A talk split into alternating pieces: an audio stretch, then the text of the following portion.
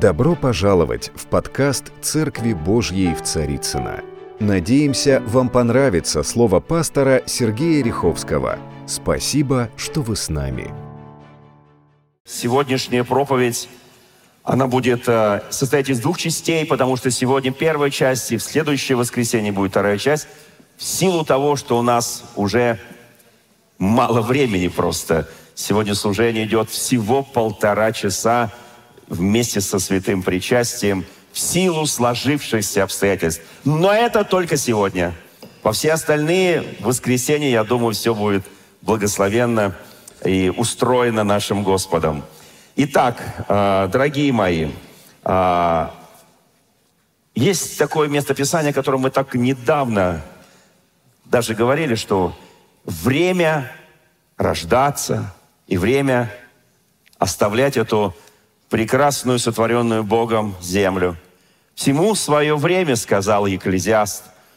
И знаете, нам иногда кажется, что вот родился человек в этот мир, это на самом деле чудо, это величайшее чудо из чудес. Родился для того, чтобы исполнить волю Божию в своей жизни. И на своем пути будет встречать очень много различных благословений, искушений. Он будет встречать препятствия, обстоятельств и преодолевать все это будет. Потому что он создан с колоссальным потенциалом божественной силы и божественной власти. В каждом из нас есть частица Бога. Давайте это помнить. Мы самое совершенное творение, которое есть на этой земле. И нам кажется, что вот родился человек в мир. На самом деле это чудо, конечно, но нам кажется, только все начинается – ну, так представляется. Вот, вот начинается.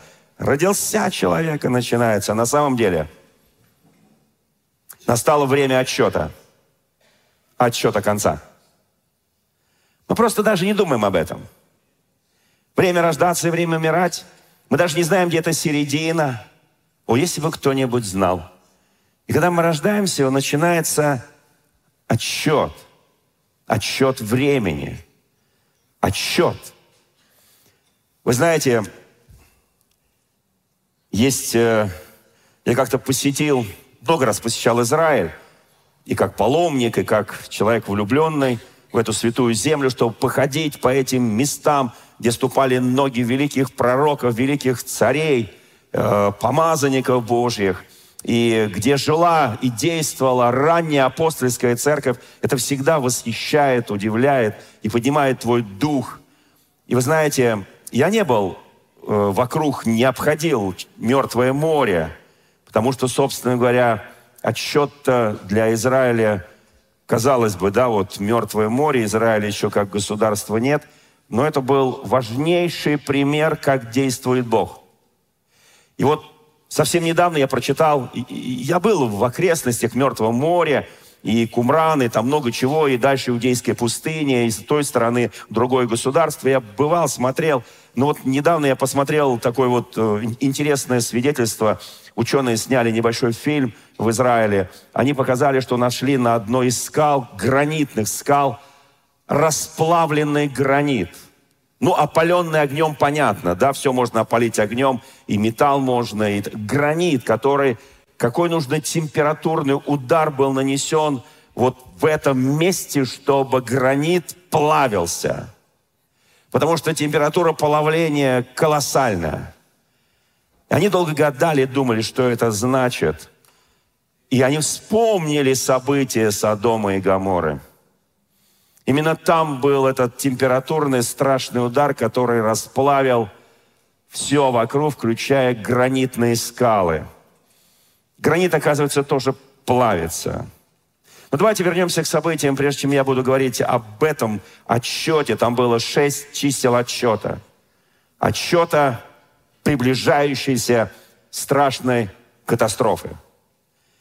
Давайте вспомним еще одну историю уже из Нового Завета – она знаменитая история Матфея, Евангелия, 21 глава.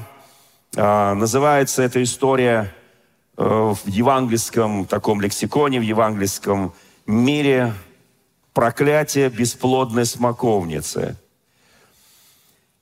Вы знаете, На самом деле, не всегда очень легко понять все эти библейские образы. Нам кажется, вот это один смысл имеет, а на самом деле он имеет другой смысл. Все истории, притчи, которые говорил Иисус.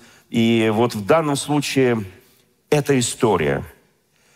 А, Иисус часто за, перед последними своими днями нахождения здесь, до своих крестных голговских страданий, не ночевал в Иерусалиме, он уходил вне стены Иерусалима, а, потому что понимал, что за ним уже установлен абсолютный контроль.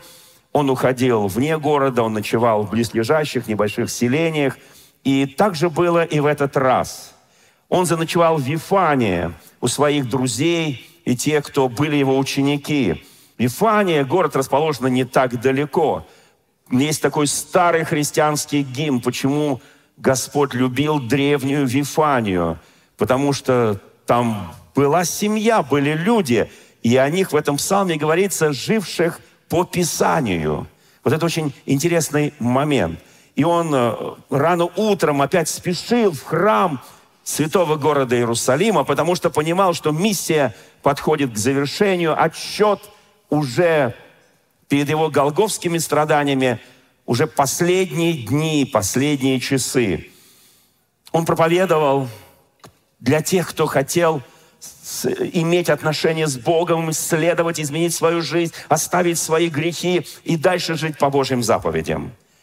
Было много тех, которые не хотели это делать, они слушали его как хорошего певца, проповедника, певца, вот скажем так, божественного, и формально соблюдая заповеди Ветхого Завета, но сердцем они оставались далеко от Господа.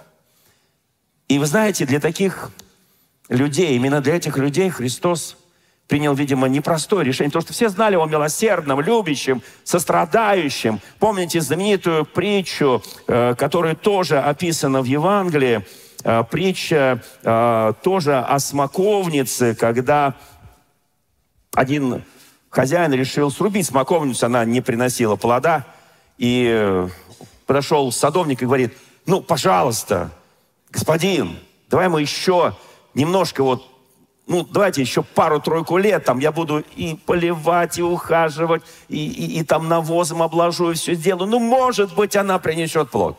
Но вот если она уже не принесет плод, тогда мы ее срубим. То есть Иисус всегда показывал себя очень милосердным, долготерпеливым, сожалеющим о бедствии. Он на самом деле принес учение любви. Но за несколько дней до своих крестных страданий – пока он еще не покинул эту землю, он совершил нечто, что шокировало многих. Знаете, у нас сегодня есть такие вот люди, там, партия зеленых, например. И вот есть люди, которые экологи, которым говорят, да как это мог он? Вы знаете, Иисус это сделал. Иисус, понимаете, вот есть э, то, что вот есть человек, есть животное, да, нет. Иисус не избрал человека или животное, чтобы показать пример, что будет сделано. Он избрал дерево.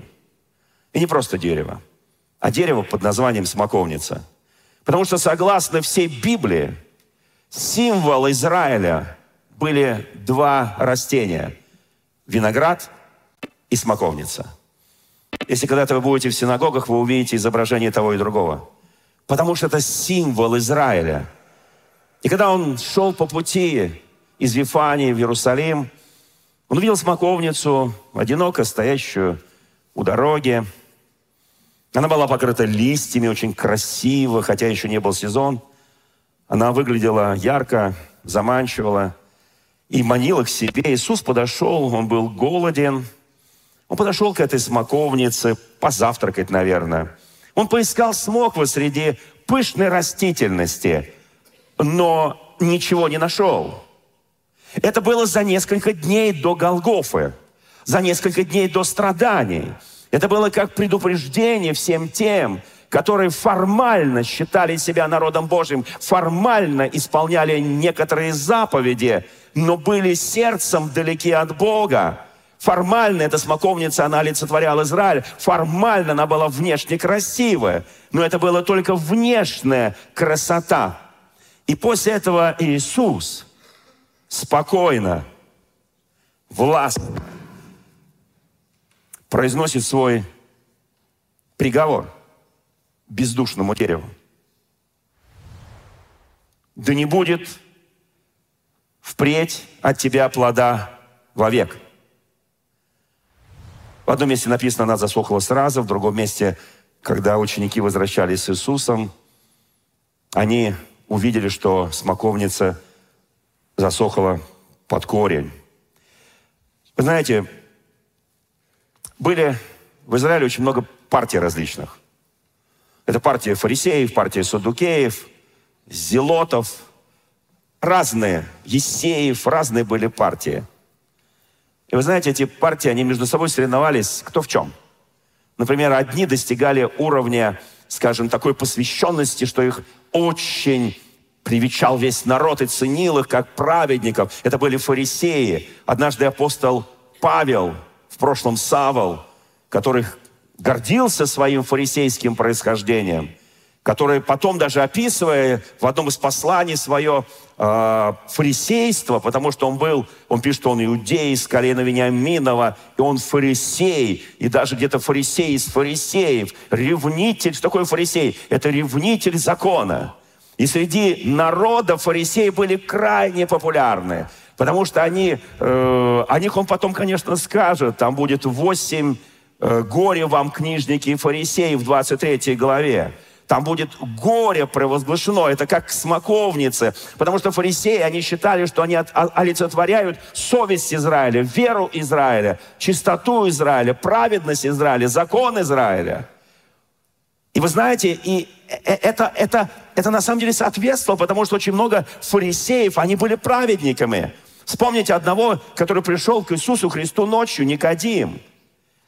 Давайте вспомнить, вспомним еще других фарисеев. Один из них, Иосиф Аримафейский, приготовил свою гробницу для нашего Господа. На самом деле были разные праведные фарисеи, но были нечестивые, Э, что такое фарисей для нас? Когда, вот давайте мы, вот мы современные люди 21 века, да, когда звучит слово фарисей, какая вот коннотация это слово? Какие ассоциации вызывает это слово у нас? Ну, допустим, к примеру, я сейчас назову, я не буду никого называть, назову в сердцах. Фарисей ты. Что мы почувствуем в этом слове? Что почувствует человек, которого я обозвал? вернее скажу, даже более откровенно, оскорбил. Потому что это звучит оскорбительно. Потому что слово «фарисей» означает лицемер, двуличный человек. Но, друзья мои драгоценные, на самом деле фарисеи, всех, кого я перечислил, этих религиозных партий, у нас сегодня только политические партии, да? Вот, сегодня Сергей спросил, есть ли новые люди? Новые люди уже в Государственной Думе. Вот. Надеюсь, они когда-нибудь будут и в церкви тоже. Вы знаете, драгоценные мои, но на самом деле это были такие политические, религиозные партии, и каждый из них ну, пытался показать из себя, что они самые такие правильные, самые ревностные и так далее. Знаете, то, что произошло с этой смоковницей, которая засохла, что хотел наш Иисус показать это всем? Ну, я скажу более четче. Он хотел это показать исключительно фарисеям. Да, смоковница – символ всего Израиля. Но была особая категория людей, кому он хотел это показать. Что они внешне олицетворяют собой некую показную праведность, показную такое благочестие, показное все. Они расширяют вас своих одежд. Знаете, что это означает на практике, да? В современном переводе, да? Они такие носят специальную одежду, там надписи, они там какие-то, там делают там коробочки со Словом Божьим. Они вот читайте все, смотрите. Мы вот носители истинного божественного откровения. Мы сама Тора, то есть само, само, само Слово Божье. Вы знаете, и он показал этим, засохшим этим деревом, что если у тебя нет плода в твоей жизни, а только внешняя религиозность, только внешняя набожность, ты внешне исполняешь некие традиции, обычаи, вот эта вот внешняя красота, это никому не нужно. Богу это не нужно. Да, вот это символ, потому что, еще раз подчеркиваю, Израиль называется виноградником Господа. Священное Писание называется смоковницей. И весь Израиль, он смотрит на смоковницу как на символ своих отношений с Богом. Проклятие, которое произошло, и оно засохло, на самом деле мы понимаем, что это очень схоже с той, с той притчей, а, другой смоковницы, которую я уже говорил в 13 главе Евангелия от Луки, что если она не принесет плода, то она будет срублена. Вы знаете, история проклятия смоковницы – это символ духовной смерти. Людей, которые носят в себе только религиозность, но нет фундамента, нет стержня, нет жизни духовной в Иисусе Христе. Вот так это произошло. Давайте вот кое-что еще посмотрим сейчас. Итак, я хочу прочитать одно место Священного Писания, которое записано в Бытие. Знаменитая история, вот я сказал про оплавленный гранит, но это место, ну, по преданию, если вы приедете в Израиль, оно так и называется, оно так и называется Содом и Гамора. Давайте мы посмотрим сейчас э, Слово Божие. Итак, три мужа приходят к Аврааму, который сидел у Дубравы Мамре. Они приходят, чтобы сказать ему радостную весть, что ровно через год у Сары будет сын, сын обетования, сын, которого они так долго ждали, Исаак. Эти три мужа, в современном переводе написано «три человека», приходят, чтобы говорить с Авраамом. Если кто помнит, он их накормил, напоил. И после этого произошло нечто, что на самом деле для нас кажется, для чего вообще вы знаете, вот Бог, когда приходит на нашу землю, вот спускаясь видимым образом, да, у него всегда есть э, не только вот там цель сказать важнейшее откровение для Авраама, но еще кое-что сделать. Заметьте, эти события, они происходили практически одновременно. То есть 18 глава книги Бытия, давайте мы откроем эту главу, посмотрим. Вот что здесь написано. После того, как Сара засмеялась, э, стоя за спиной Господа, между прочим. Так э, там записано, если внимательно прочитать. Вот. У нас э, в синодальном Библии более как бы указывается, что она чуть ли там не сидела в шалаше, но вообще, э, вот если посмотреть подстрочник древнееврейского, как раз она в это время стояла за спиной и смеялась про себя. На что Господь сказал, почему Сара смеется. Она говорит, и там прям написано в современном переводе, она солгала. Вы знаете, вот я когда думаю о святых, когда Бог немножко загоняет святых в неудобное положение, почему-то по какой-то причине они начинают лгать.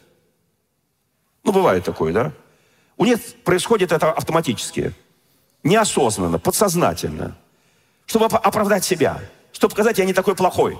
Бог говорит, ты смеешься, Сара, но формально она не смеялась. Там не было этого гомерического хохота над словами Господа, что ей в 90 лет посчастливится родить сына.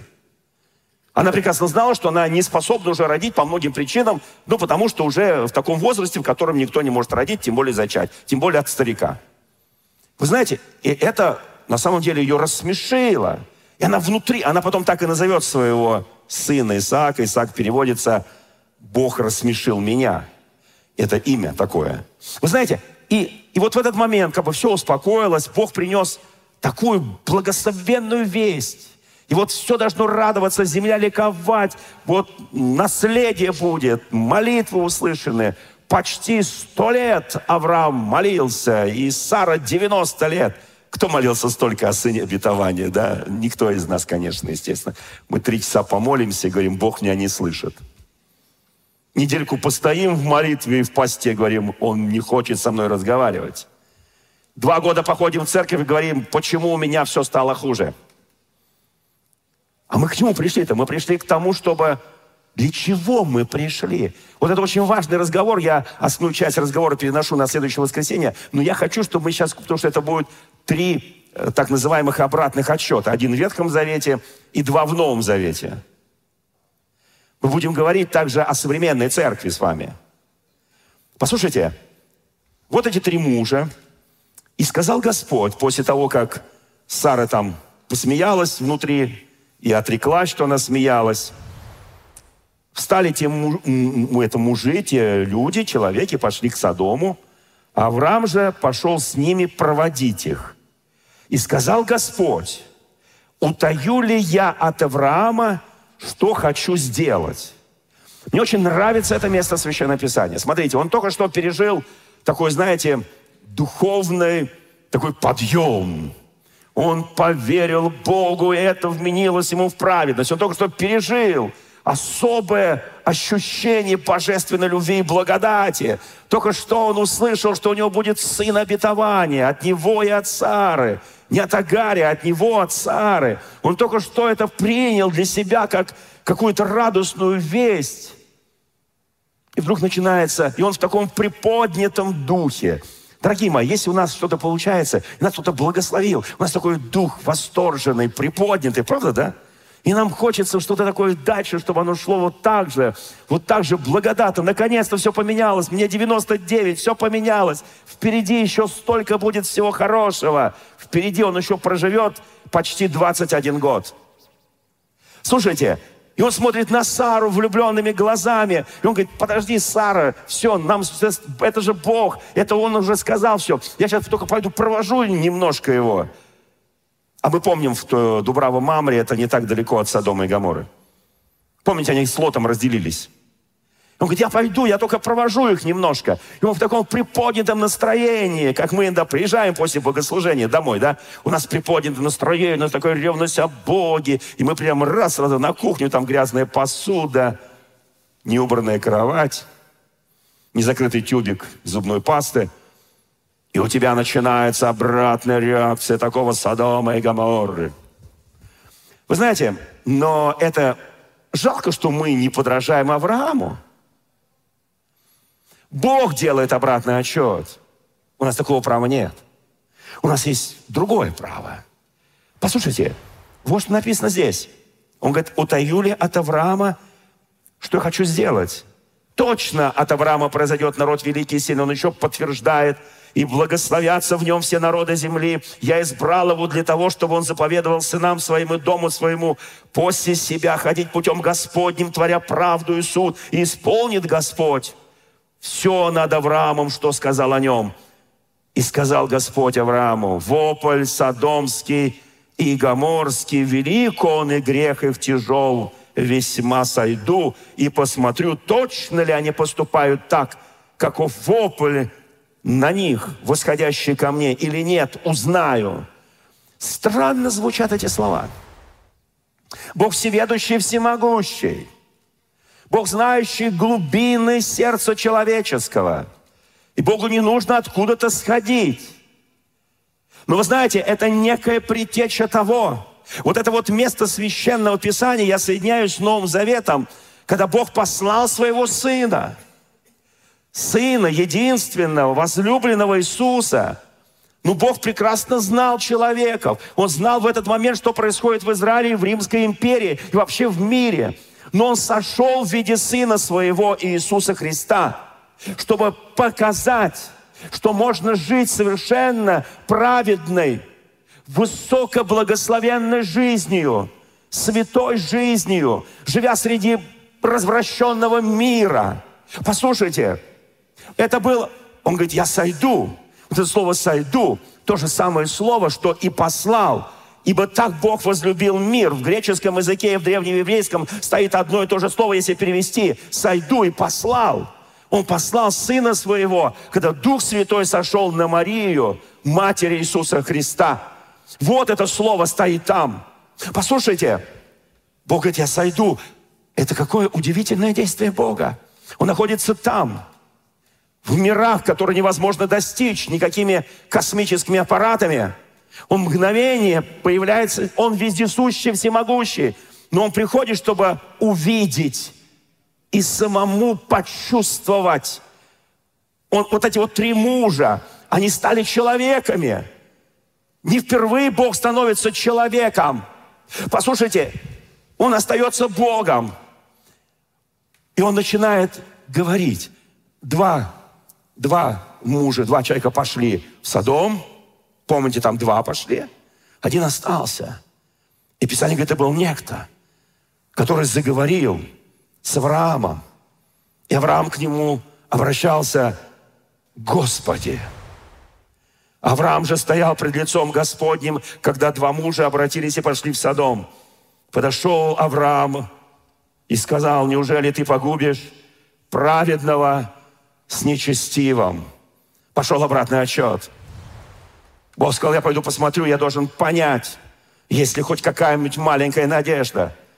Так ли или не так, что движет этими людьми? Почему они стали настолько развратны, что потом он будет узнавать, когда он будет говорить в 23 главе пророка э, Евангелия от Матфея, когда он будет говорить «Горе вам, книжники, фарисеи, лицемеры». Это тоже обратный отчет. Восемь раз горе, горе, горе, горе.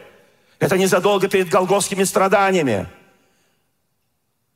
Послушайте, я хочу, чтобы мы кое-что сейчас для себя почувствовали, увидели – Бог, Он никогда, Он так хочет приблизиться к тебе, ко мне, Он хочет быть рядом с тобой, чтобы не просто там, как ты думаешь, Он далеко. Но Писание говорит пророка Исаия, что я поселюсь в них и буду их Богом, они будут моим народом. И Авраам начинает, Авраам понимает, потому что он не избрал себе Содом и Гамору, это избрал Лот. И он понимал, что там царят другие нравы, там царит беззаконие. Там царит зло. Поэтому сегодня, когда люди говорят о Содоме и Гаморе, все понимают, о чем идет речь. Послушайте, это образы, которые остались у нас в современном мире. Они не поменялись. И тогда Авраам понимает, что там его родственники, там его кровные родственники, там его друзья. И он становится, он как бы заступается за них. Он становится как заступник, как ходатай – Послушайте, это очень важное положение. Он только что пережил величайшее благословение, после которого можно сказать, а мне все равно. Помните, а нам все равно. Песенка такая есть. Все равно. В одном известном фильме. Нет, не все равно. Он хочет показать, он пережил. Знаете, мы иногда переживаем благословение, нам все равно, что происходит в этом мире – у меня все хорошо, у меня все хорошо в духе, в душе, у меня все хорошо в теле. Господь меня исцелил, у меня хорошо все в семье, у меня хорошо все с детьми, у меня все хорошо на работе, у меня все хорошо, и мне глубоко все равно, кому как. Авраам, почему он был праведником? Почему назван человеком праведности и веры? Потому что он говорит, мне сейчас очень хорошо, но мне нехорошо, потому что Бог пошел посмотреть Содом и Гамору. Вот поэтому мне нехорошо. И он обращается к Господу и говорит, неужели ты погубишь праведного с нечестивым? Дальше написано, может быть, это он говорит, есть в этом городе 50 праведников. Неужели ты погубишь и не пощадишь место сего ради 50 праведников в нем? Неужели? И он как бы говорит Богу то, что Бог должен говорить. Помните, когда Бог сказал Ионе, и он говорит, я знал тебя, ты милосердный, ты сожалеющий о бедствии. Я знал, поэтому я и бежал в Фарсис от лица твоего, потому что знал, все равно ты их помилуешь. Кто знает, что Бог милосердный? Кто знает, что Бог хочет подойти к тебе близко? Он хочет не просто там где-то вот ты скажешь, ты на расстоянии меня смотришь, подойди ко мне ближе, Господи. Посмотри, как я живу. Посмотри, как я ревную тебя. Посмотри, как мне бывает трудно. Посмотри все. Посмотри, где я падаю, где я встаю. Посмотри на меня, Господь. Поживи со мной моей жизнью. Это очень серьезные вещи, друзья мои. Это очень серьезные вещи. И он говорит, не может быть, чтобы погубил праведников с нечестивыми чтобы с нечестивыми было то же, что и с праведниками. Не может быть от тебя, судья всей земли, поступит ли неправосудно. Он упрекает Бога. Он пытается Богу говорить о милости, о любви, о правосудии. Слышите? Я не знаю, смогли бы мы это. Кто вот так готов за Содом и Гоморру постоять? И сказать, Господи, ну если там 50 праведников, ну пощади ты. Он не просил пощадить 50 праведников. Он попросил пощадить весь город. И дать им будущность и надежду. И дать им спасение. Вот о чем идет речь. Друзья мои, я на этом заканчиваю первую часть этой проповеди, которая называется «Обратный отчет». У меня просто больше нет времени уже. Я продолжу в следующее воскресенье. Дорогие друзья, спасибо, что были с нами. И до встречи на следующей неделе на подкасте «Церкви Божьей в Царицына.